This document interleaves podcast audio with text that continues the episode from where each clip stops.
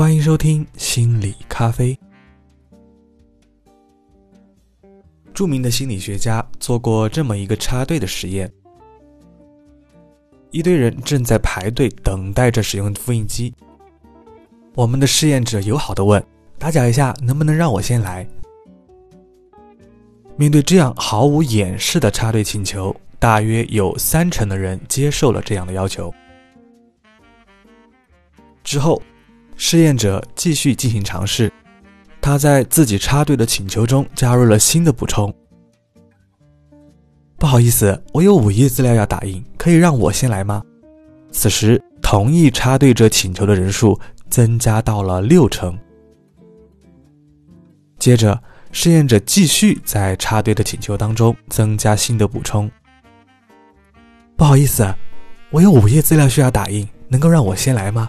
因为我真的快要迟到了。此时，同意试验者插队请求的人数增加到了九成。为什么一些小小的补充能够让你得到不一样的一个结果呢？其实。当人们面对一些不会给自己带来特别大负担的事情的时候，大多数人都会根据心理捷径做出判断。也就是说，在做一些小事情要求的情况下，只要请求者的理由够充分，那你就可以进入到别人的心理捷径，能够获得别人的同意。比如说，你现在可以请你的同事帮你做一份表格，相对于。你能不能帮我做一个表？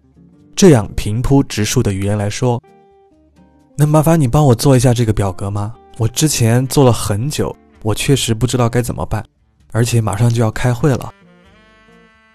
这样理由更加充分的请求，往往更能够获得别人的帮助。